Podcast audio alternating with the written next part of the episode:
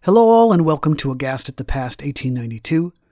For those of you listening right now, my few but loyal listeners, from the bottom of my heart, the minutes and hours that you've spent this year, and hope that you have the most wonderful holiday season possible. So I wanted to give you a few final words about Aghast at the Past 1892. It's been far more of a working experiment than I ever imagined. At the beginning of 2021, I had grand ambitions and high hopes for the show and the concept. I think it turned out great for the most part. It's a solid concept, but one of the aspects I found myself struggling with is the decision on what stories to report and what stories to ignore. The sheer magnitude of information, sorting through potentially hundreds of newspapers, what do I choose to use? Was a question I always asked myself, and what am I missing? I did create a basic outline of the season at the beginning. It included the crimes and events that I definitely wanted to cover, but I didn't expect, honestly, to spend as much time as I did on the Tina Davis case, which I really enjoyed researching and presenting. But in my preoccupation with that case, I found myself missing out on other stories, and then I would kick myself for missing them. And in the process, I would completely frustrate myself.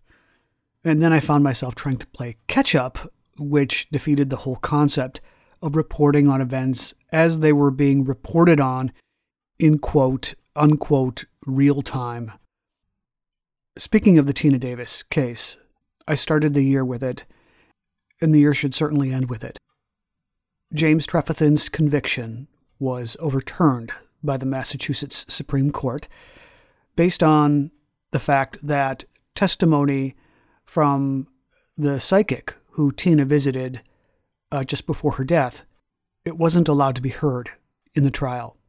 Tina had confided to her of her depression and told her she had been considering suicide. But a second trial wouldn't start until September of 1893. But now we're going to jump ahead here. When the second trial finally happened, new evidence put James Trefethen's guilt in doubt by some. His defense team called a Boston doctor, a very respectable Boston doctor, to the stand who had a bombshell revelation. And this doctor had not been a part of the first trial at all. He said on the stand that Tina had visited him with her secret, which was the fact that she was pregnant. And she told the doctor that if he could not help her with her problem, she would kill herself. And he responded by saying that he could do nothing for her and advised that she keep the child. And she replied, and this is word for word from the paper, that she would not have the child, that her father was dead, and she would not disgrace her widowed mother by having a child. Trefethen's lawyers also produced more witnesses that helped further establish an alibi for Trefethen. More relatives, basically. But the government's case was bolstered when two more women were brought forward, and they both testified that they saw Tina enter the mysterious carriage at about 7:15 the night of her death. And one of the women, her name was Miss Clara Dares, not connected to Tina in any way, who not only said she saw Tina get into the carriage, the buggy, but would later identify that carriage that she'd seen Tina get into as Trefethen's. When police had her do like a carriage lineup, I guess. Prosecutors also had their own medium to call to the stand in the second trial, named Ms. Isabella Pierce, who testified that Trefethen came into her office on the day of Tina's disappearance and asked for her advice on what to do in reference to a matter which had gotten him into trouble.